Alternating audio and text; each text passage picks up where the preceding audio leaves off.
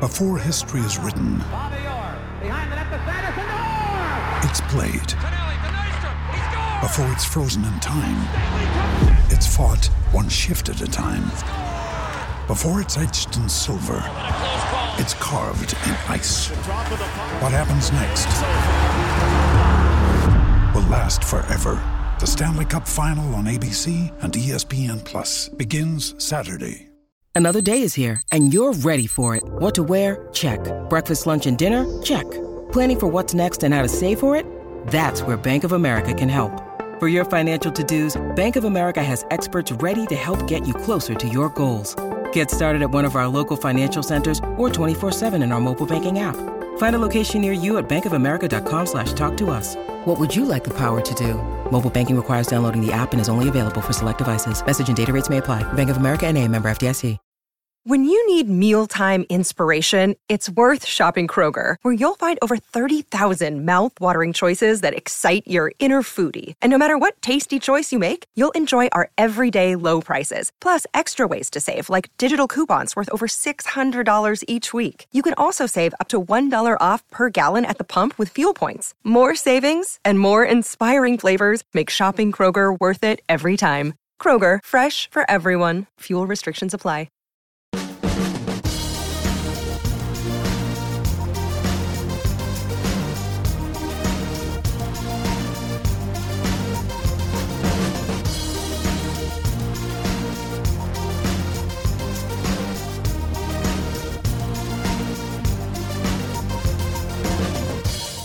So, hello there, and welcome to a brand new episode of the DNF1 F1 podcast, the show where we take all of the latest news, gossip, and events in the world of Formula One, and we relay that back to you for your listening or viewing pleasure, depending on which platform you choose to follow us on. And we're now seven races down in the Formula One calendar. We're in the second leg of our triple header, going, of course, to the Styrian Grand Prix in Austria, the first of the double header in Austria. The Styrian Grand Prix taking place in Austria. And of course, this time next week, we will be having the Austrian Grand Prix in the region of Styria. Confusing? Maybe, but we're not going anywhere. Of course, we're going to be having two races at the same venue. And joining me to discuss all of the latest news roundup and the talking points going into the Styrian Grand Prix is my co-host, Mr. Courtney Pine. Courtney, how are you doing this evening? You okay? Hello, everyone. Yeah, life's treating me fairly well at the moment. Can't complain. Um, well and truly caught up in the the football hype, but also the Formula One hype. I think we've got some true battles in both sports. Uh, that we uh, well, we have a lot to look forward to at the, at the moment, Adam. It's been missed through the absolutely, the yeah. Thing. No, no, absolutely right. And um, I mean, of course, we've got some big news to discuss regarding, uh, if you like, COVID in that regard in terms of the British Grand Prix. We'll get into that a little bit later. But yeah, I, I must say it's um, you know positive times. Of course, last week was a bit of a lull owing to some stuff in the news over in the UK. And uh, things seem to be perking up. Of course, you've mentioned the European Championships, which we've mentioned as a footnote a few times in this podcast. For those of you that don't know, we are based in England, London to be specific. So, of course, we do have an invested interest in the tournament as a proud Englishman, if you like. But, um, you know, it's coming home and all of that. Um, we've navigated the first part. We'll have to see how Gareth Southgate and his young Lions fare in the next round. Of course, the mighty Germans, no less. So, uh, a bit of revenge, I think, is in store for that game. For anyone who remembers the World Cup match in 2010 uh, in South Africa, of course, remember why we're seeking revenge in that match. So, uh, but of course, yes, we'll have to wait until Tuesday to find out how we fare and if we continue in the tournament. And of course, we all know it's coming home. So, of course, we will. But that being said, loads of our foreign listeners and subscribers are probably unsubscribing as we speak. So, um, but I wouldn't blame you either. But n- nonetheless, of course, let's get into the news with Formula One. Now, of course, before we do this, uh, just want to say, guys, thank you to everyone who has subscribed to the channel recently. Of course, the last couple of months have been amazing for the YouTube channel, but we're very much coming close to our 400 milestone. So if you haven't Crazy. already, please, please consider subscribing to the channel. Of course, we've got more content planned for you in the near future. I know we keep saying we're going to make this video, we're going to make this video. That is in the pipeline. We haven't forgotten about it. It's just obviously other um, other occurrences in our life and other priorities have had to take precedence in this case. And of course, we will be focusing on the extra content very, very soon. I've got a few ideas, got a few things in the works at the moment as we speak. So it will be coming soon. So do bear with us on that one. But yes, please do subscribe to the channel. Help us get to 400. Of course, we'll be chasing the 500 milestone very soon.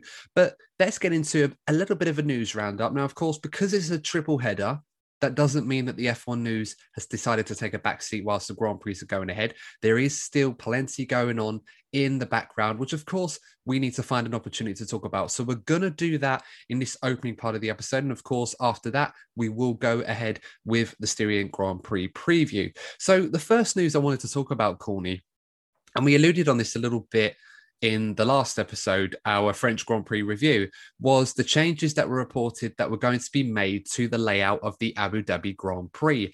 Now, the circuit organizers have said that work is going to be commencing in the summer, so probably anytime soon if you think about it, and will be completed at the Yas Marina circuit just before the Abu Dhabi Grand Prix later in December this year. So that's really, really good news because I think a lot of F1 aficionados, hardcore fans will probably agree that it's a circuit that has so much going for it in terms of the venue, the time of the season it is, obviously what it means for the end of the season, how it can be the scene for a championship finale. Hopefully, that will be the case this season.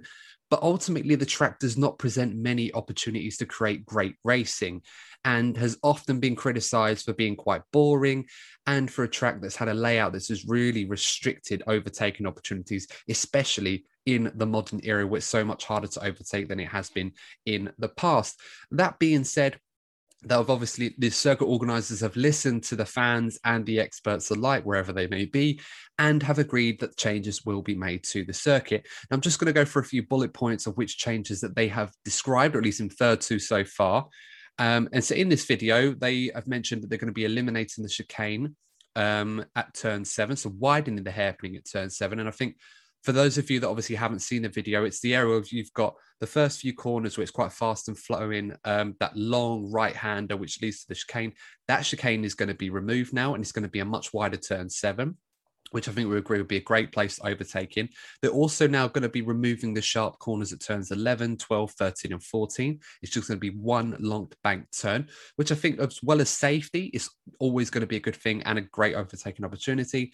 And it's going to open up the radius at the final four corners in 17, 18, 19, and 20, that twisty, tight final sector, which of course is great to watch in qualifying. But in the race, it's almost a bit like a dead rubber and there's not really much going on. So, plenty of changes promised. Um, Courtney, have you seen the video that they put on their social media page at Yas Marina? What do you think of the changes they're proposing? Do you think it's going to create more overtaking opportunities? And overall, do you think it's going to create a better race? Uh, what I find encouraging is that, as you've already stated, they seem to be listening. The uh, the event organisers seem to be listening to the fans, because I think that's been probably the biggest gripe the fans probably have about Formula One in general right now is the modern circuits. The modern circuits tend to lack a lot of fault. Really, they just they just plonk a Formula One track in a in a country that's like recently found wealth, and then the races themselves aren't very interesting. But they seem to be listening to the fans' frustrations about the circuits, and they're making changes to make the racing more interesting. Because look, we know Formula One's very political, and that's not going to change. But as long as they make the racing more interesting, because that's what we're tuning in for. We're not tuning in to see Formula One praise countries for their wealth. We're not. We're not. We're not here to watch that. We're here to watch racing. And the fact that they're actually thinking about what's going to entertain the fans more is very encouraging moving forward because the criticism that Formula One gets is that the event itself isn't interesting enough. And changes like this will certainly help the sport grow in the future. Yeah, I mean, I think Abu Dhabi has been the season finale for mm. well over a decade now. I think since 2010, um, it's been the final race of the season. And never in that time would I say I've seen an Abu Dhabi Grand Prix that is gone down as an absolute classic. I think the only example I can figure, well, two of them, if you like, um, were 2010 when Sebastian Vettel won the world championship. And that was more down to Fernando Alonso being so unfortunate for Ferrari not being able to take it. And 2016 when Nico Rosberg was obviously really put under huge pressure at the very end of the race to try and win the world championship. And of course, Lewis Hamilton quite famously trying to back his own teammate up into Vettel and Verstappen in an attempt to try and win it himself, despite Mercedes pleading with him not to do that. And you know that that's all fine and well, but we obviously want to see Grand Prix races that are going to provide excitement, are going to provide opportunities for optimism, you know, places that we're actually going to look forward to watching. And I think this season, we've seen that so many venues, through one way or another, provide so many memorable moments, so many exciting races. We even had one at the French Grand Prix. I mean, that just shows how well the regulation, well, say regulations, how well this season has really gone in terms of a spectacle perspective. But you feel like more is going to be needed for something like that to happen at a place like Abu Dhabi. Now, you've mentioned, Courtney, that there are other circuits, of course, for whatever reason, you know, a lot of investment has been found in certain areas of the world. Um, you know, we're going to Saudi Arabia later in the year. Obviously, we were going to have a race at Vietnam, which of course hasn't gone ahead and probably won't go ahead, unfortunately. Um, we've had races at Singapore, which have majority of the time have always been great races despite the limitations that are at Singapore. It's proven to be one of the spectacles on the calendar now. It's been mm. so successful. Bahrain, another circuit that has proven to be successful on multiple layouts, not necessarily the endurance car layout that took over two minutes. I will put, you know, but the Sakhir layout that we had, you know, despite being a shortened lap, still proved to be a great race to watch. And, you know, that's so important for the future of the sport. And I think we can all agree that the Abu Dhabi Grand Prix as a, as a circuit is not going anywhere. There's not no, going to be plans to not go there anymore. And then all of a sudden we go back to somewhere like Suzuka, where we used to finish seasons traditionally, or Brazil, if you like, or even Adelaide, for those of you that would remember that far back, or Jerez, for example. You know, we're not going to be going anywhere like that anytime soon. So it's critical that changes have been made or how or will be made to this circuit. And I hope it produces the desired outcome. You know, I'm usually skeptical about these things, but you know what? Um, if they're willing to make the changes and some of the stuff that they've put down does seem like good ideas, then hopefully it will provide the desired outcome. Well, yeah, because if you think of Formula One grand as a sport, let's be honest, the majority of fans are drawn to Formula One in the first place when they catch a classic race. With plenty of overtaking, and you know big events with crashes and stuff like that. So the the people that might criticize these changes that have been Formula One fans for a while, they might forget that we first got into Formula One because we were, we were inspired by a good race. The sort of things that we love about Formula One now have developed over time. You know, you have your favorite teams, your favorite drivers. Um, you know, when you get into the, the technical side and car development, that all comes after your original attraction to the sport, let's say. And it all comes. We could probably think of races because I know you're, you're you've been very vocal about the first race you watched that got you into Formula One, and we need to be thinking about younger fans, you know, the children, and some people have been a little bit curious about Formula One. When they if they see a classic at Abu Dhabi, that's going to bring in more fans. Hmm. So I think these changes are very good for the sport. Yeah, absolutely. And I think it does for all the right reasons. And it's always good to see in F1, they're always looking for new ways to improve the spectacle of the sport and are prepared to make changes to the circuit layout in order to achieve that. Um, yeah, you're right. I've been very vocal about my first Grand Prix I ever saw. For those of you who don't know, that was the Canadian Grand Prix in 1995. And the reason why that memory sticks to me is it was a season dominated by Michael Schumacher me personally, looking back on his career, I think that was his best season in terms of his driving ability in the sport. Although his better years did come later at Ferrari, um, but you know, for so many great reasons why that race was so enjoyable. But out of curiosity, Courtney, I, I think we've had this discussion before in the past. But um, what's the first race that you ever watched in F1? Because I know you you come into the sport a bit later than I did. Yeah, it was. Um, so I watched I watched bits of like races here and there, but I didn't really get into Formula One massively until you're going to hate me saying until I found out Schumacher was retiring, because around the time because around the time Schumacher was dominating so much, do you think you know there's no point Schumacher's always going to win? It's Rich come from a Lewis Hamilton fan, I know. So I started I started watching on the tail end of 2006. So you sort of saw Fernando Alonso um, yeah coming to the fore. And then I mm. chose I, I, chose a good time to come in because yeah. you had Fernando Alonso against Lewis Hamilton. Obviously, and then the British. That was easy for me as a Brit to follow. As, as a young Brit at the time, just to say, for supporting another young Brit, and then obviously the the season that went on there between him and Fernando got me absolutely hooked. And I still remember China. I still remember what happened in China as well. Oh, so oh, absolutely, yeah. I got the highs and lows of being a fan of sport very quickly, and that's what really got me into it.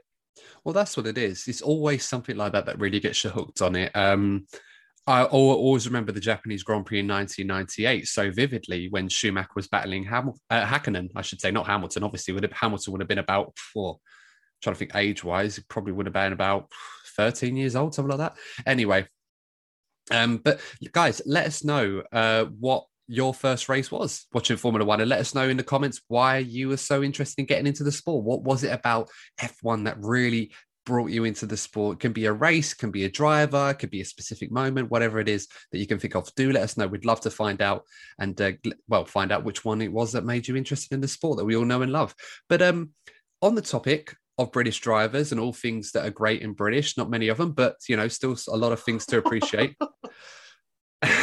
you had to. You had to. Anyway, so, I was going to say it sooner rather than later. No, I'm I'm a very patriotic person for all the good things about this country, although my opinions probably don't agree with many others.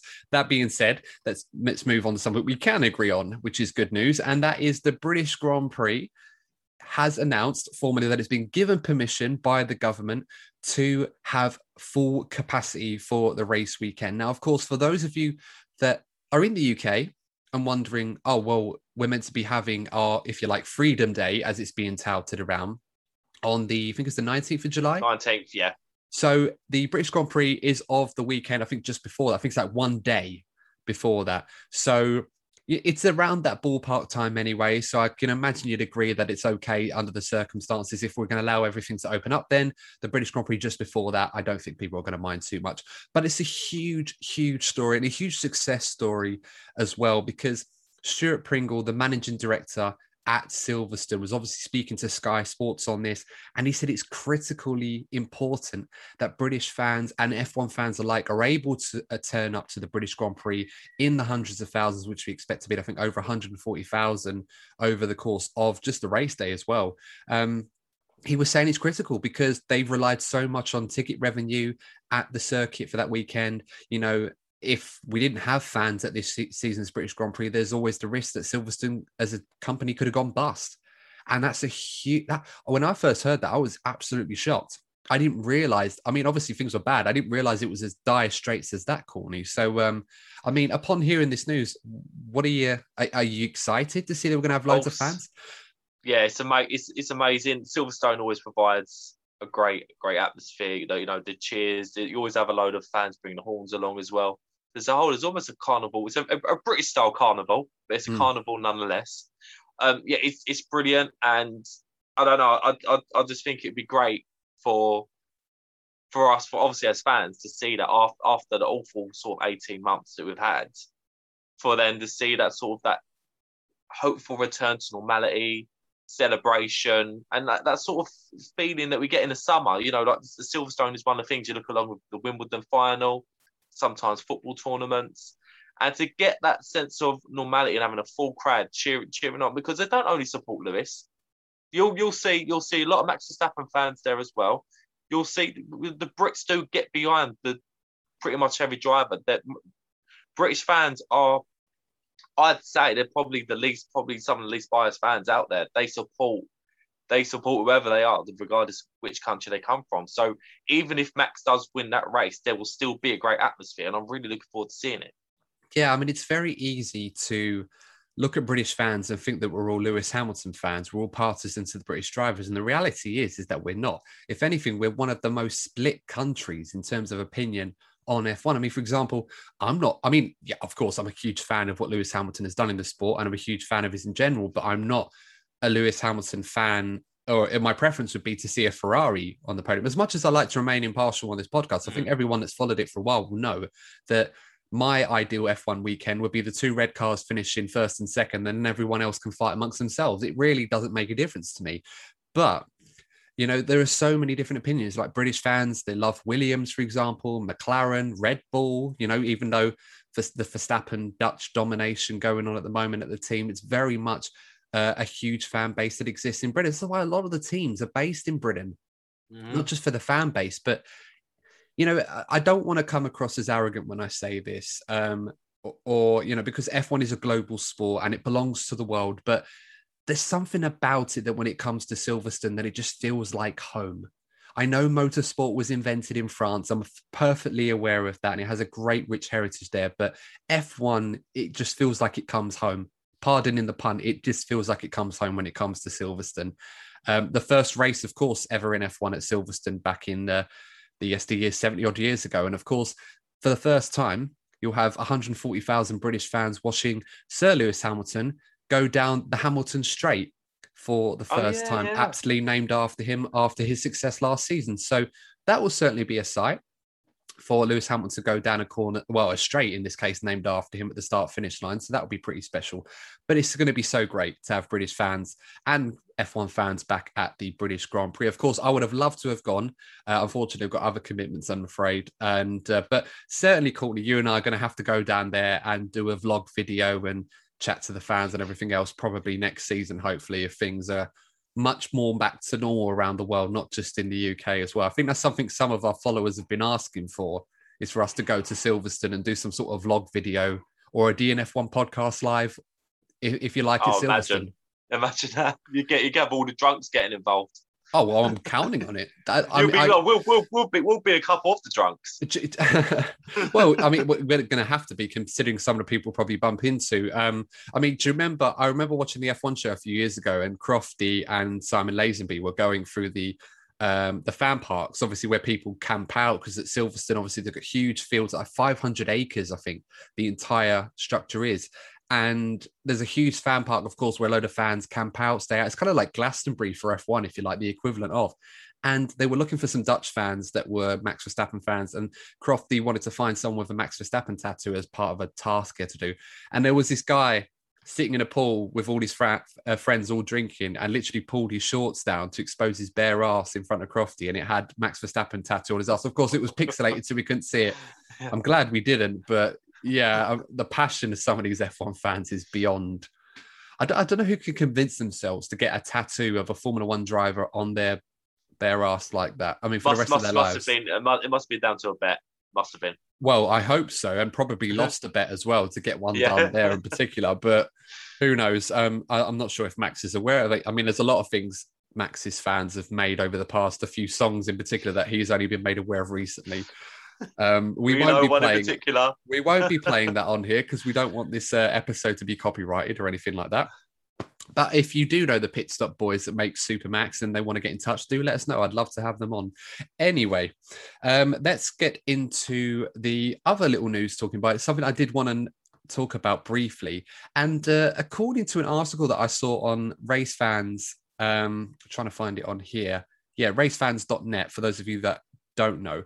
Um, they've mentioned an article about the FIA trying to force F1 teams to slow down their pit stops. Now, the long story short is, is that apparently the FIA have been a bit concerned that F1 teams are trying to go too fast at completing their pit stops. And as a result, is increasing the risk or the chance that the tires aren't being fitted onto the cars properly, and of course, cause issues where the tires fall off, and then it creates a self and uh, health and safety issue.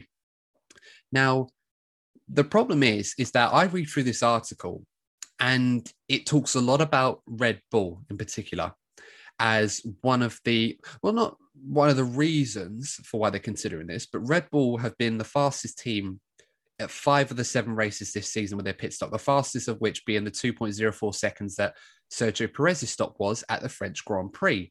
Um, and it was about two tenths of a second faster than everyone else. Now they want to introduce sensors so that they can make sure that what the mechanics are doing when they make these changes is that they're doing them as a reaction, not out of anticipation when they expect to be doing a certain part of the process. In other words, not guessing.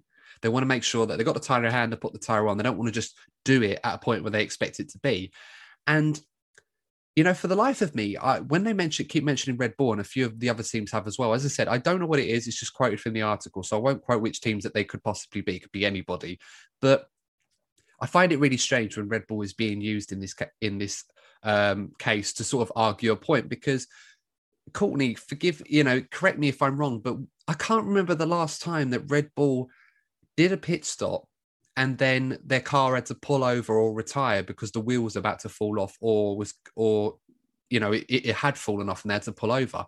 I think the last time i saw red bull make a serious mistake with a pit stop relating to this sort of thing was back in monaco 2016 where they forgot to bring the tires out to put on daniel ricciardo's car which cost him the race that weekend. So i don't know why they're using red bull in this argument. I think it's probably clear that some of Red Bull's rivals are going to attempt because at the end of the day, we get this in Formula One all the time. And if anything, Red Bull have been sort of the, the biggest moaners about other teams in the few re- uh, in recent years. But it would surprise me if certain teams that are, shall we say, compete with Red Bull are, try, are trying their luck to see if they can sort of slow down Red Bull in obviously which is one less straps because with this tight championship, the, the pit stops could be crucial. So but at the same yeah. time, Sorry.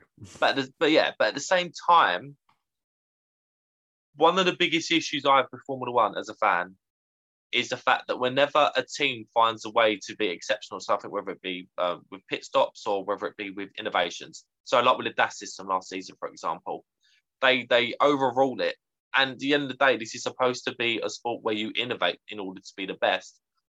And if if you don't like being beaten, you find a way to catch up, and if not, beat them yourselves. That should be the whole point in this sport. And we just keep on getting robbed of these of of, of skill, great skill, great innovation, just for the sake of, of making other people happy. And it's, it is, it's just something that winds me up about Formula One a bit. Yeah, it's always been a huge problem in this sport where, you know, we're surrounded by some of the most in, brilliantly intelligent uh, men and women in the entire world. And yet they come up with some of these great ideas, which are almost groundbreaking to a degree. And yet, more often than not, if other teams can't keep up with that for whatever reason, rather than hold your hands up and say, well, well done, guys, it's fantastic. They tend to spend a lot of effort just getting it outlawed. And more often than not, that does happen. Um, you know, DAS is a great example. You know, that the teams thought feasibility wise, they could prepare one and make one. It would take about six months and a lot of money but they realized because of rule changes that were going to happen, there's just no value in it. So they just decided to get rid of it altogether. And, um, you know, the FIA decided to agree with that, which is disappointing. Um, and, and perhaps this season it has created a scenario why Mercedes are not as dominant as they were last season. Perhaps that is one of the big mitigating factors. We won't know, but, you know, there you go. Um, but in this case, I find it ridiculous that they're thinking of introducing something like this. You know, we always – you know, something that we've marveled over the last couple of years in particular is how quick pit stops have been since they banned refueling and it's only tire changes. I mean, I don't get me wrong. I'm always curious to know how quick a pit stop is. And it always plays into will they undercut this person or will they overcut them? It's all that you're trying to figure out in your head what's going on. And then you see Red, Red Bull rock up with like a 1.8 second pit stop that they did at Brazil last season. It was just madness. Um, you know, that's incredible speed to take four tires off a car, put four tires on, and he's so quick. So for me, I, I don't buy what they're trying to achieve with this. I really don't. I feel like it's going to take um, an element out of the game that we actually enjoy it, and it's just going to make it boring just for the sake of trying to level the playing field. I'm sorry. It's kind of like the old gamer thing where you try and taunt other people that aren't as good as you and just say, well, get good. Sorry. Exactly. Spot on but of course, if this is going to go ahead, guys, I should stress this is from an article that we've seen that a few people have looked at and talked about. Um, they are planning to potentially introduce this in August around the Hungarian Grand Prix. So we won't see it yet. But as I said, if it does go ahead, we'll probably hear more about it soon and more people will probably be talking about it. So I'll leave that to you guys amongst yourselves to talk about for the time being. We'll just have to watch this space and see what happens. Now, of course, getting into the main talking point of the podcast. Today, we are going to be talking about the Styrian Grand Prix preview. So, without further ado, Courtney, let's get right into it. Styrian Grand Prix this weekend. Max Verstappen leads the Drivers' Championship by 12 points. So, of course, assuming Max, if he does finish behind Lewis Hamilton this weekend, will still lead the World Championship. And whilst he doesn't have a massive buffer, say 25 points plus over Lewis Hamilton, there's probably a lot of confidence that Max will take going into this race from having somewhat of a gap between himself and Lewis to a point where he feels that Lewis won't overtake him after one race. I think the change that we've probably seen highlighted in France is the fact that Red Bull have the confidence when it comes to strategy. Now, that was the thing that Mercedes had going for them the most when you have to look at Spain in particular. when the teams were close, Mercedes had the strategic advantage. Didn't quite go to plan for Mercedes. They had the poor weekend in terms of strategy. You know, like if you look at Bottas, Bottas was trying to warn them that this is a two-stop strategy, and he wasn't listened to. Hence the reaction that he got. And it just seems Mercedes just don't seem to be themselves. They seem a little bit rattled by the challenge um, from Red Bull. Can they turn it around? I think they can. But going into this weekend, it's, I'm, I'm quite intrigued about the weekend itself because, in theory, Mercedes should be strong, plenty of high speed corners. But actually, traditionally, Red Bull would tend to uh, have been stronger in Austria. And Verstappen's had some great races, as we know, we know in um at this circuit. So I'm expecting another close weekend, but let's not forget there is rain forecast. So all these predictions mm. could mean absolutely nothing.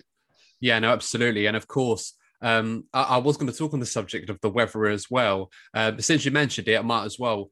That is one thing I think that Mercedes will look forward to if it actually does come to fruition. Now, of course, Red Bull in the wet weather has proved to be pretty good as well. But let's not forget this time last year, the last time we went to the Styrian Grand Prix and it rained and the way it did in qualifying, a certain Lewis Hamilton ended up producing one of the greatest qualifying laps of all time. I think you'd all agree by being 1.2 seconds faster than everybody else. Now, yes, usual caveats aside, Mercedes had a much more competitive car, at least more dominant car mm. compared to the rest of the field than they do this season.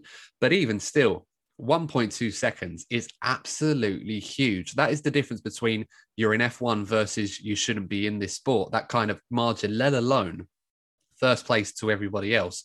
So, you know, if it does rain in Austria this weekend, I think a lot of us will be expecting Lewis to really be on top of his game. And you know, I think one thing that should be said in all of this that despite Red Bull being so mighty and so dominant at the moment, with the exception for Monaco, I don't think you can really ask much more of Lewis Hamilton in the level that he's performing. I think he's performing to an incredibly high standard. It's just at the moment, perhaps for the first time in the last seven or eight years, he's up against the competition from another team and another driver that just have them beat all ends up in almost every way, at least what counts at the moment. That being said, you know, there's still plenty of time to go in this championship, despite the fact that Red Bull will probably feel quite confident that they could probably beat Mercedes almost any circuit, especially after what happened last weekend's French Grand Prix.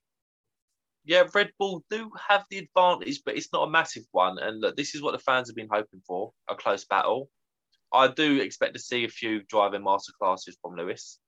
I think we could hopefully, fingers crossed, obviously, from my perspective, we do get that this weekend, particularly if it rains. Um, but I think I think yeah, we've, we've had this whole debate over you know Lewis is is it because of the car, is it because of the driver? And actually, I think this season's proving that Lewis does actually have it, despite the uh, despite the car. He's been let down once or twice this season by strategy. Let, let's not forget that he, Lewis could have easily have won the French Grand Prix. It's just things went wrong at the very end. So I think it, I think you know I think way too early to call out Lewis in his championship. I I do think Red Bull will win the constructors championship, but I still think Lewis does have a good chance still winning the drivers championship. Hmm, absolutely, and of course, when Lewis has made the rare and odd mistake this season, nine times out of ten he's recovered from it and been able to salvage a big haul of points, if not still win the race. So, you know, there's still a long way to go in this championship. I do feel that Mercedes do have to respond this weekend. I know it sounds like a bit of a repeating pattern now, which is unorthodox in this era. We've never really had that before, but it is something Mercedes need to address. I think we've always been used to this idea that Mercedes will be very respondent and be very defiant in the race that follows and say, yes, we will get this right.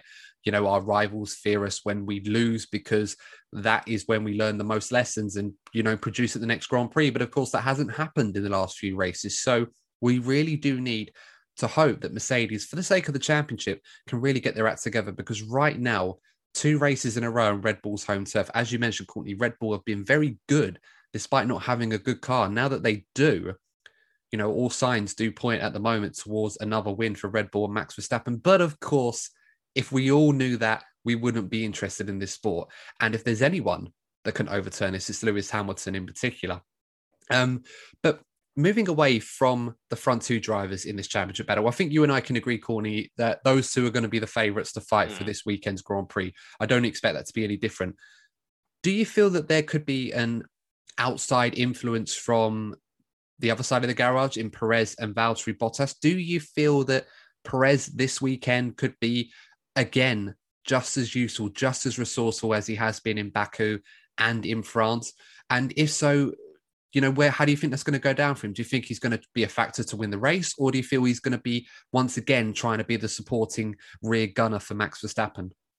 Well, the likelihood is he will be the supporting driver, but I think we are going to be seeing a weekend soon where Perez could be a threat to Max. We actually saw it back I think people forget. But yeah, yes, Perez won because Verstappen went out, but Perez was sublime in Baku, and there were times where he's actually faster than Max. So there will be a, a, a, race or two this season where I do expect Perez to be the faster driver, particularly on Saturday.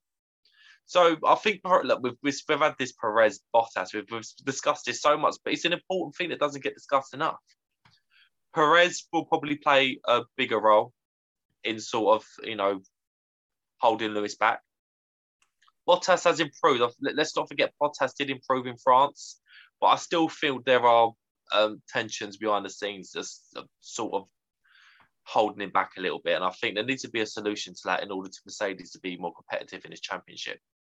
Hmm, no, absolutely. I think the one thing that worries me about Perez at this weekend's Grand Prix is given that Austria is so traditionally short. I mean, there are 10 corners on the map, but let's be honest, there's probably eight in truth. Um, turn two doesn't exist. And then further down, you've got, I think it's turn eight. To be honest, yeah, it's a right hander, but if you get turn seven right, turn eight is practically straight as well. But um, you know, that being said, it's a short lap. So if Perez doesn't hook it up in qualifying, as that's been an area that he has struggled at at most places this season compared to Max Verstappen, he may find himself in a position where he's not fighting uh, Max Lewis and Valtteri in qualifying. He may come under pressure from the Ferraris and the McLarens behind him, and even Pierre Gasly in the AlphaTauri, which of course that has been a factor this season. So you know, qualifying is going to be critical for Perez. Um, I have absolute confidence that he can do the job he needs to do there, but it will make his life a lot easier if he can avoid getting bogged down behind those guys behind him, as he did in France. Because, of course, we saw that when he's ahead of the competition behind and he can do his job for his team, that's when he excels. And he did the same thing at Baku as well, to a degree. So, um, you know, so hopefully for his uh, sake that he's able to repeat that. We'll see how he gets on. Valtteri Bottas, as you pointed out, Corny, huge, huge weekend for him. A lot of ambiguity still existing at the moment over will he stay? Will he be let go by Mercedes? And it does seem that that is playing a huge amount on his mind at the moment. It definitely is affecting him. I think anybody can see that not everything is okay in the Bottas camp at the moment, especially in this sort of um, not necessarily traditional feud, but whatever is going on between him and his team at the moment is far from harmonious. And mm. that is not something that a driver like Bottas needs. I mean, there are only a few drivers on this grid that can sort of carry on performing to a higher standard, regardless of the environment that they find themselves in their team. Valtteri is certainly not one of them. Um, I read an interesting article, I think it was motorsport.com, that had an interview with Juan Pablo Montoya, the former Williams and McLaren driver. And he actually mentioned that, you know, whilst we don't know if Valtteri Bottas is going to be at Mercedes next season or it's going to be George Russell, rather than wait to the end of the season, which Toto Wolff jokingly was alluding to doing, it might be better just to get it out in the open, or at the very least, tell Valtteri now if you haven't already, whether he's going to be at the team next season or not. Because by delaying that decision, you've got that extra thought process, that extra energy that mentally he's going to be focusing on rather than concentrating on the job at hand.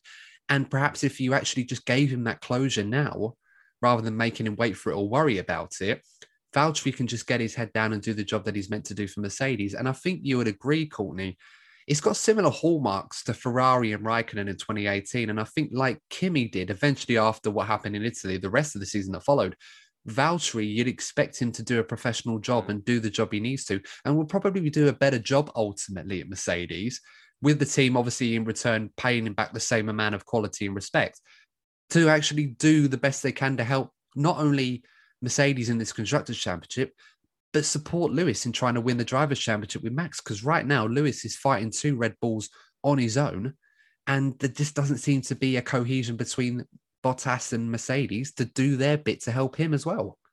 Well, yeah, the circumstances of the championship isn't helping the situation at all. If this had happened last season when Mercedes were completely dominant, then it wouldn't have been damaging to um, obviously not only the team but the drivers.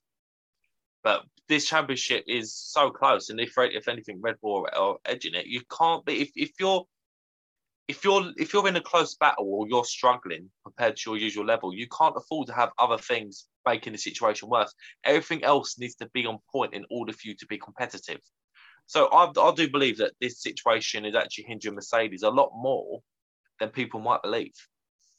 Yeah, no, absolutely, and I, I, completely agree to that. So we'll just have to wait and see how that works out. Um, but let's move on to the best of the rest battle at the moment between McLaren and Ferrari. Now, uh, it's a bit of an eye opener weekend we had for Ferrari at the French Grand Prix after a very successful Baku Grand Prix, relatively speaking, and also an incredibly successful Monaco Grand Prix to a degree, but could have even been even more successful.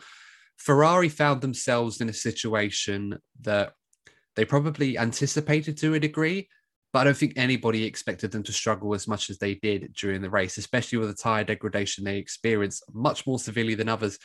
And I think it kind of exposed certain hallmarks of the car that have been almost had almost gone under the radar, given how impressive they have been in almost every other area that's relevant. And this particular area should not be understated because, of course, if your car's not able to hold on to its tires or at least the level of grip for longer than five laps, you're going to struggle in a race. You know, Ferrari know better than anyone. You don't win points in F1 on a Saturday. If they did, they'd be mm-hmm. certainly doing very well in the championship. But, um, you know, the, the big problem at Ferrari in, at the moment compared to McLaren is that race pace on the Sunday, where the McLaren seems to be very, very mighty. And I suppose going into this race, Ferrari are probably hoping for better fortunes, you know, a good qualifying performance they'd expect to have, and they probably would expect to do well here as well. But do you think that's going to be the case, Courtney, or do you think that they may experience more of a hangover following what we saw in France than uh, compared to what McLaren are expecting? I think the, the the thing that is telling with Ferrari this season is that probably they don't even know if they're going to be strong or struggling. And the, the thing I've I've noticed with this Ferrari McLaren battle is that McLaren, particularly on a Sunday, seem to be strong wherever they go. Whereas Ferrari seem to be very dependent on the track specifics every Grand Prix. And I think Ferrari have already admitted they're already thinking about next season. So, in, in my mind, the way the, with the with the respective performances of the cars we're seeing so far, I think is certainly um, advantage McLaren, particularly with Daniel Ricciardo improving.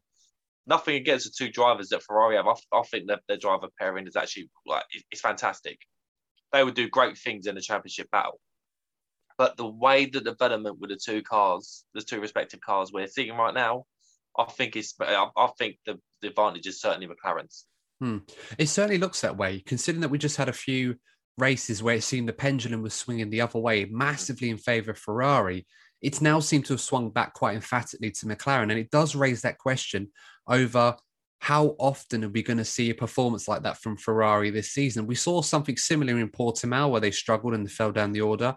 Um, and we've seen at most races, if you think about it, that Ferrari have been mighty in qualifying, but they've tended to fall down the order. I think I was looking at the stats and performances of the cars in qualifying compared to the race. And I think the lead Ferrari on average is qualifying around 3.4 in terms of position out of 20, and McLaren is around about in the sixes, which is quite a difference, about three places or two places, if you like, on average. But um, in the race, the Ferrari on average loses two places and the lead McLaren gains two places. So they're pretty much neck and neck. But I'll be honest with you, you're much more comfortable in a better race car. And given how well that um, Lando Norris has been, you know, being the lead McLaren, beating the lead Ferrari, which has mostly been Charles Leclerc at four out of the seven races this season. It does seem now that Daniel was getting his act together in McLaren as he did last weekend, that this is going to get even harder for Ferrari to overcome. And, and we may find that unless Ferrari find a short term significant solution to their issues with tyre degradation, that it could undermine all of the good things about the car because the car is very, very good. And I still maintain that it's the third best car on the grid when you talk about sheer pace. But unfortunately, because of the other factors that come into play, such as tire deg and longevity and consistency, and of course how effective it is in a, in a you know in a variable number of operating windows, the McLaren does seem to have it beat in more areas than not. So it's a huge, huge um, Yeah. mountain to climb. Yeah, what I'd like to say another thing is are Ferrari either going to put a lot of effort into finding solutions to this problem? Because let, let's go back a couple of seasons. They made it very clear the emphasis is going to be short-term pain, long-term gain in order to get back on back on top. And I think next season's going to be a big goal of theirs. Hence, what I do believe that they're not really going to be putting too much emphasis on this on this season's car in order to be better next season. I think Ferrari and McLaren are two teams that really need to be watched next season. Mhm. And that's for that reason and the promises that have been made to the Ferrari fans. I don't think they're going to put too much effort into this year's uh, this year's car anymore. No, no, I agree. And um, from what I've heard from the Ferrari camp and McLaren as well, to a degree, um, that they are introducing a few more new parts. There's going to be part of a uh, not a major upgrade, but it's just stuff that's already been in the works for a while now, and it's going to be probably the final round of upgrades we're going to see from both teams. Um, in, in Ferrari's case, it's going to make the car faster. We saw them experiment with a new front wing at France, which of course wasn't related to the uh, downturn in performance, if you like, of the car during the race. If anything, was a positive. But there will be a few more bits going on that car before the season is up. But as I said, it, it's going to happen probably all before the summer break. And I think after that, 100% focus is going to go onto the new car.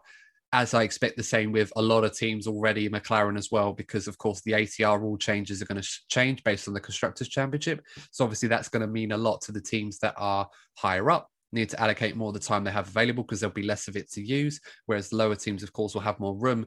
But it's, they're all going to be in the same boat by that point. I'd be surprised if anybody's bringing any significant upgrades after the summer break. And if they are, they shouldn't be unless they're fighting for a world championship.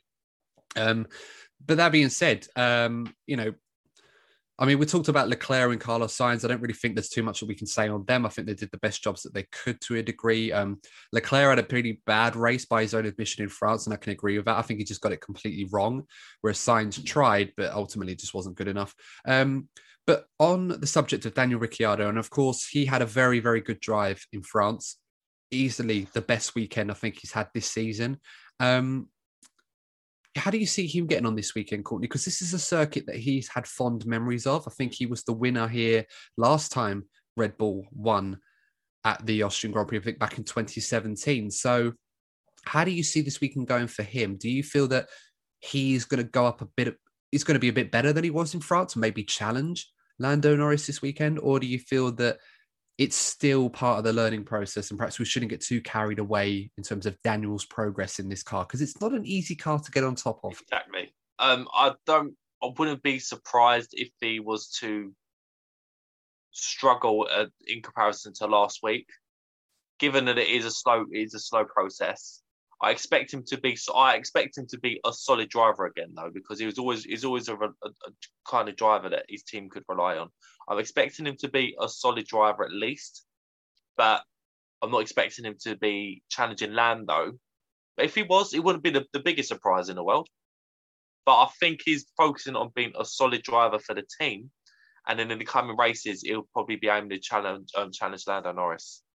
Yeah, absolutely. Um, I mean, I know a friend of mine is hoping that Daniel will continue to uh, progress and do well. I'm sure she'll be very interested in keeping on his progress, probably a bit too interested if you ask me, but that's, you know, we've all got our favorites. Um, let's move on to the next cohort of teams, if you like, the next cluster, the Aston Martins, Alpines, and the Alpha Tauris this weekend. Um, going on to Alpine, Fernando Alonso, we were very surprised and you know, delighted to see that he makes such significant progress at the French Grand Prix. He was very much in the fight, and you would argue that if the Alpine had a bit more grunt to it, could have been more of a threat to the McLarens than he actually was. But um, how do you expect this weekend to go to Fernando? Because he's been here a lot, obviously very successful here in his Renault days, and um, given that this lap is such a short lap, this could be a weekend where Fernando could challenge to be one of the best guys in the midfield this weekend, as he was in France. Well, the name alone, he, he he's definitely capable of doing it. The car has improved. I think he's he's another driver that's getting a lot more comfortable with the car. He's got the experience in order to get it where it needs to be. It's just going to be very very tight. I think. I still think Pierre Gasly is the star of that cluster of drivers. I think he's been exceptional. But Fernando Alonso, look, we, we know how good that guy is on his day. If if anyone can do it, it's him. but I just I do expect that battle around there to be very tight. Yeah, I mean, it, it, could be one of those weekends where you know so much could happen from any one of those three teams. I mean, Aston Martin certainly can't be discounted, and at a circuit like here, this could be a weekend where they may actually fancy themselves a bit more with less corners to worry about. And of those are there, the high speed corners might suit their car a bit better. So they seem to be quietly going about their business and getting better week in week out. So you know, especially Sebastian Vettel, the way that he's been driving, I think he's going to be a big factor once again. He does like it around this circuit. So there's certainly a lot of optimism around the Aston Martin team at the moment. Um, Esteban Ocon definitely needs to return to form. Um, just thinking of recent memory on his results it, it's not exactly been the happiest of hunting grounds for him. Um, but he's certainly more than good enough to make that right. As I said, there's a good case for a lot of guys around this circuit. He's certainly one of them. Um, how do you think he'll respond this weekend, Courtney? Not just to the disappointment at his home race, but also the sudden rise of his teammate and the rise of the competition in Aston Martin in particular. I reckon he had a little bit of a hangover after partying because he got his new contract. I reckon that's what it was. Um, he's he's he's his form overall this season has been much better like, better than most of us expected. To be fair to the guy, again, he can turn it around, but I think the likes of Alonso and Gasly are going to be too good for him. So he just, I think this would be the type of weekend where he just needs a solid weekend. Don't get yourself into any trouble, and it's because he has he has to form, so he can do it. But I I expect the likes of Fernando Alonso and Pierre Gasly to have the advantage over him. Mm. And let's not forget Lance Stroll as well. You know, Stroll's been very good round here. Last season, he was going very well in the racing point until he had uh, mechanical issues in the racing point, which let him down. Um, of course, he was very much involved with that battle with uh, Lando Norris at the Austrian Grand Prix. And of course, Sergio Perez, when he was in the racing point, if we had that damage that uh, literally went all the way. Hopefully for Lance, he won't be trying to be as bold with his overtaking into turn three as he was when he was a bit overzealous I think is the right way of putting it against Lando. Um, perhaps to be a bit more calmer, but he's certainly a track Lance does enjoy. So hopefully he goes well here. Um, Pierre Gasly, I don't think there's much more we need to say about Pierre Gasly we haven't already done. I think one thing I will ask Courtney is given how good Gasly is driving in that AlphaTauri at the moment, could you see him potentially challenging McLaren and Ferrari for best of the rest overall? Because he seems to be another driver who qualifies very well, but the performance of that car just doesn't allow him to sustain that on the Sunday. Oh yeah, he's as I said, he's been he's been sublime this season. Really, really impressive. Following on from last season, we had his moments, and let's not forget this rain. The the rain is going to play a part, and Pierre Gasly has been a specialist in getting great results in chaotic races. So. I think Pierre Gasly might be one of the guys to keep an eye on this weekend. Mm, let's hope so. Yeah, the wet weather is certainly going to be a factor as well. We should not ignore that. Um, Yuki Tsunoda uh, it seems to be one step forward with him and two steps back. Although we should give him credit where credit's due, being a rookie, and that you know he has got the performance. I think we're both big fans of Yuki, and it's going to be an interesting weekend to see how he gets on because this is certainly a circuit that you can't really afford to make mistakes because you don't really have much time or much opportunity around the rest of the circuit to make up for that if you lose time around here. So, um, how do you see Yuki getting on this weekend, Courtney? Do you think he can get himself back up amongst the points as he did in Baku, or do you feel that this is a circuit that requires him to be faultless, and rarely this season he hasn't really been that way? I think Yuki Tsunoda is one of the drivers that's under a lot of pressure at the moment. Um, two reasons. First of all, obviously his teammates doing so well, and obviously for any for any driver, if your teammate's doing a lot better than you, it doesn't look good. And also, he had such an interesting start to his Formula One career that there was a lot of hype surrounding him. So, the, in, in a strange way, the hype is kind of putting pressure on him because the fan base expects more from him. He's just he's just going through. It's been a few races now. We have struggled a bit, and he just needs to get himself back on track. No pun intended, and get himself up there because you've seen what Pierre Gasly's um, able to do. So you, you, can't be blaming the car for it because the car's pretty solid this season. Hmm. It is a very all-round good mm. car.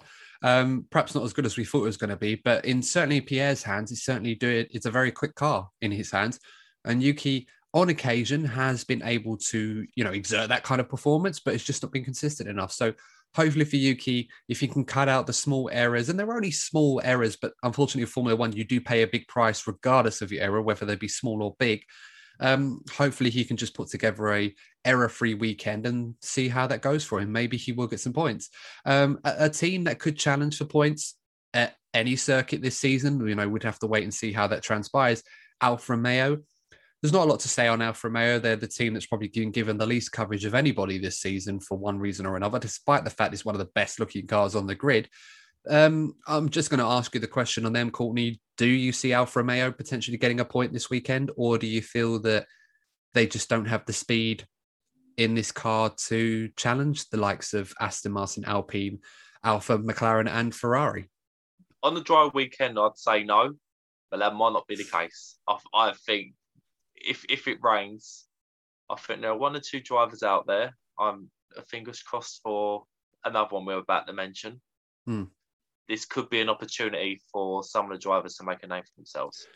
One way or another, one thing I've lo- one thing I've enjoyed watching about Alfa Romeo this season, both their drivers, is that they've been very very good at picking up the pieces where others have made mistakes. I'm thinking Monaco and Imola in particular. You know, some crazy moments we had in those races, and they were there or thereabouts. Even in Baku, they very nearly got into the points despite everything that was going on. So you know, if something does happen in this race and it's all a bit mad and something does exciting happens, don't be surprised to see them in that battle. They do end up there more often than not. So I think they're doing a good job, both of those guys. I think ultimately that car just isn't anywhere near good enough, unfortunately. It's in its own sure. sort of little league. It's not good enough to be in the midfield, but it's um it's certainly a lot better than the two teams behind it. They always seem to light up the timing sheets on Friday, but I think everyone knows now that Alfa Romeo tend to run lighter than anybody else and tend to turn up the Ferrari engine a bit more. Go for the headline times if you like, but it's certainly not. It doesn't transpire into the performance on a Sunday, unfortunately for them. Um, so Williams, George Russell, Nicholas Latifi. We always tease this idea that George Russell could potentially get points, and I don't think we're going to change our stance on this one. There's always a chance, but after a very, very good performance in France, where he put together arguably his best performance at Williams, finishing in 12th, if he can perform like that again this weekend, do you feel that George could potentially fancy getting a point at long last? Do you think that is doable at this track? Maybe more so than the others. Yeah, it's you can tell by my body language. It's just it's I'm I'm stressed for him because he's capable of doing it. It's, it's the gods have always seemed to go against him you know, it's, it's such a shame because he, he, he, I do think he's a great driver, but with the rain, he just needs a clean race. Like, when when you're when it's raining, easier said than done for obvious reasons. Have a clean race, George, and I reckon he can do it. I really do think he can do it because I, I reckon with with some of the battles we're already seeing, throw rain into the mix. I think we could be seeing a few drivers going off. Hmm, maybe he might get a bit more luck around this circuit because everyone was bulletproof at the French Grand Prix. So much runoff area yeah. all over the track. Um, they won't get that luxury here in Austria. So I'd be very surprised if everybody finished the race. I mean, uh, last year's Styrian Grand Prix, we lost both Ferraris at turn three when uh, Charles Leclerc ended up driving into the back of Sebastian Vettel's Ferrari, being a bit overzealous with his overtaking. So, of course, you never, ever know. It could go George's way. And at a track like Austria, Courtney, because it's so short, and the way that it's designed, there's less room. For, you know, when things do go wrong, of course, it's so hard to make it back, but there is less for the car to go wrong at. And the Williams car this season, we've talked about peaky downforce more than I care to admit, but at the same time, there's less areas of that track for that car to be exposed in the slow corners. So it could be a track more than others that Williams might find the deficit of performance compared to the others isn't so great as it has been. Fingers crossed because it's the guy's been overdue this this point for Williams for a very long time, and you know the performance that he that he put in in France should be very encouraging for him. Yeah, let's hope for the best day. But then um Latifi, of course, you know Latifi in the races he seems to be quite quiet, and he finishes. I mean, he's obviously not as quick as George, but he does do a decent job in the race as best as he can. Uh, it's hard to gauge where his level actually yeah, is at at the moment until that car's better. I don't think we're going to know. Although he certainly will have the time a driver of his back in. And I think he's good enough to be in the sport, but there's always that risk that there are going to be other drivers in junior categories gunning for a seat, the likes of um, Jack Aitken, Dan Ticktum, both in the Williams Academy, looking at that seat potentially for the future. We'll just have to wait and see. Maybe next season. We'll have to see how it goes for them in the F2 Championship, particularly Dan Ticktum, who's doing quite a good job at the moment. Um, let's talk about Haas to round this all off.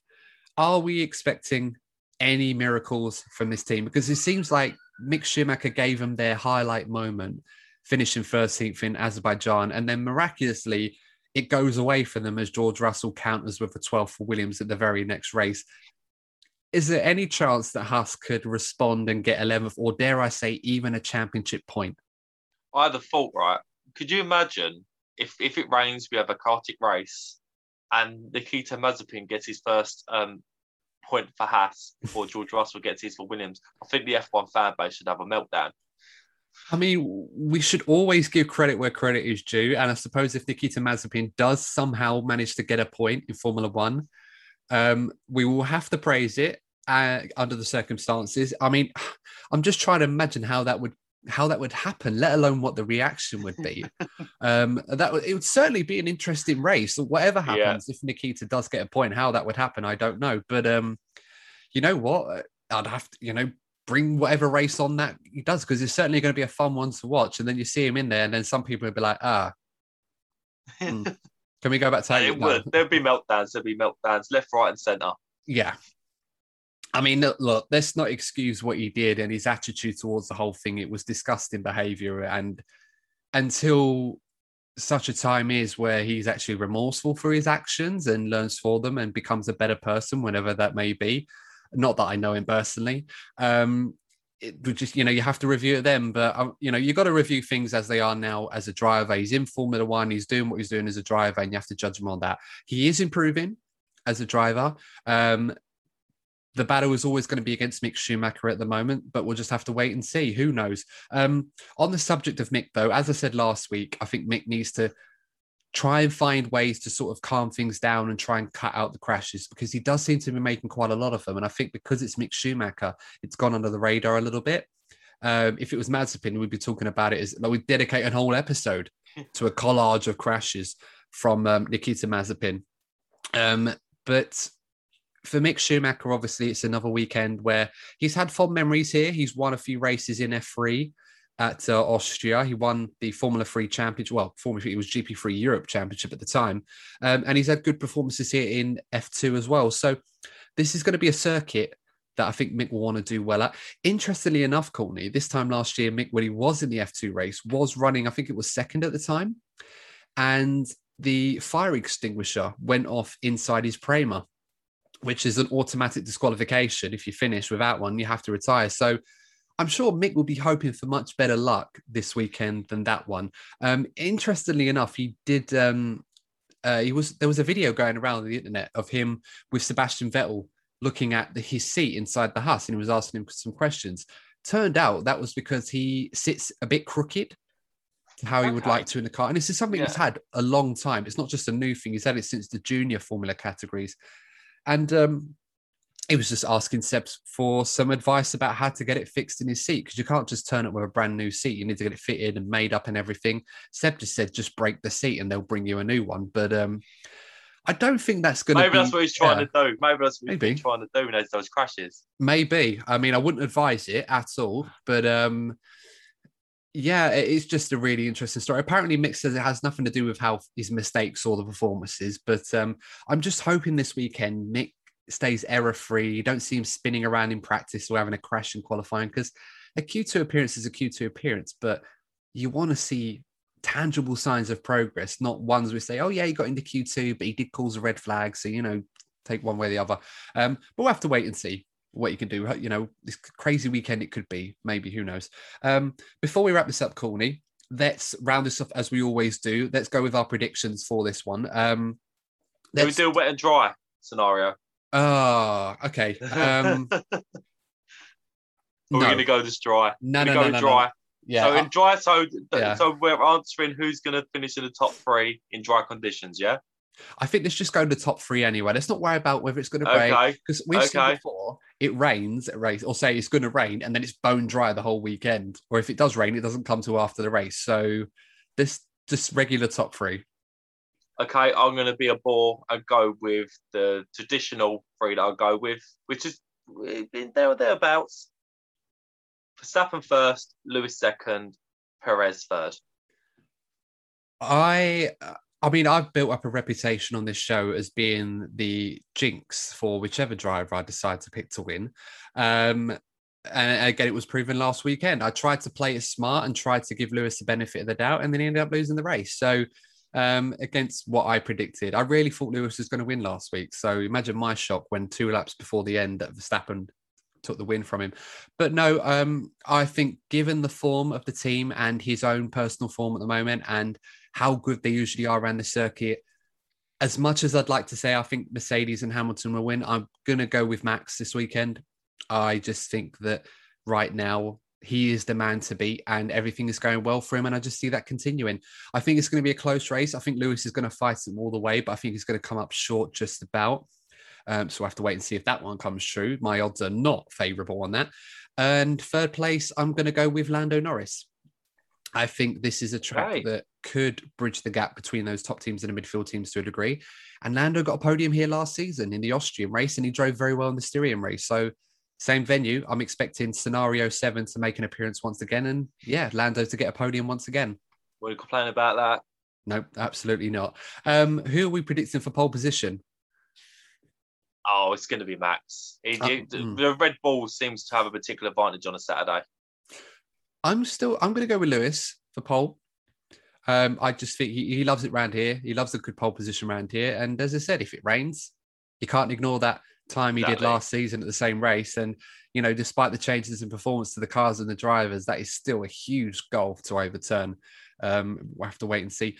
What's your bold prediction for this weekend? Um, you know, something crazy that could happen in this race, or perhaps someone finishing in the points that doesn't normally finish there?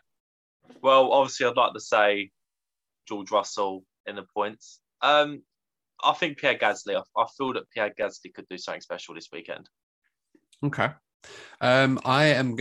I'm going to be boring. I'm going to go with George Russell to get a point. I just think you know it could be his time. I say this a lot of weekends. It's bound to come true at some Every point. Every weekend we say it. it's bound to come true at some point. Honestly, like there's some really. I, I, was on a podcast the other day. Um, Tom Horrocks, who was on our show the other week, uh, yeah, does the Monkey yeah. podcast. On it, he had this um, uh, this wheel like the Wheel of Fortune, and it had all the drivers' names on it, and basically what was you, you, spin the wheel and then whoever's name it lands on you have to give a prediction of what position i got hamilton for that when i did the um Styrian preview and i said p2 i just thought well this is easy. Give me another name something a bit more challenging. So i thought that was quite fun. Don't worry tom we're not going to steal that. That's your idea. Um, um, i mean it, it did look quite cool. But if you haven't checked his podcast out i was on there last week um, to do a Styrian preview and uh, French review, of course. Um, so definitely check that out. And uh, yeah, so I think all the stuff to say, guys. Really, thanks, Courtney, for coming on, of course, with me. Well, you know, I love coming on here and talking all things F1 with you, mate. Always a pleasure. Absolutely. Um, but let us know, guys. Let us know who you think is going to come out on top this weekend. Do you think that Max is going to continue being the freight train that he has been at the moment? Of course, with some of his aficionados over from Holland might be making the trip to support him, the old orange wall that Courtney ever so loves so much to see um, might be making an appearance in this race, or will Lewis Hamilton and Mercedes respond? It feels like they have to sooner rather than later. Could it be this weekend? We'll have to wait and see. But until then, guys, if you haven't already, please consider liking the video and subscribing to the channel if you haven't already. Help us get to 400 subscribers and beyond. We want to keep going and going and going, hopefully to 1,000 at some point, maybe this year or next year. But if you're following us on other platforms, thank you so much for tuning into the podcast. And until next time, stay safe and we will see you in the next episode of the DNF1 F1 podcast. Take care. See you soon.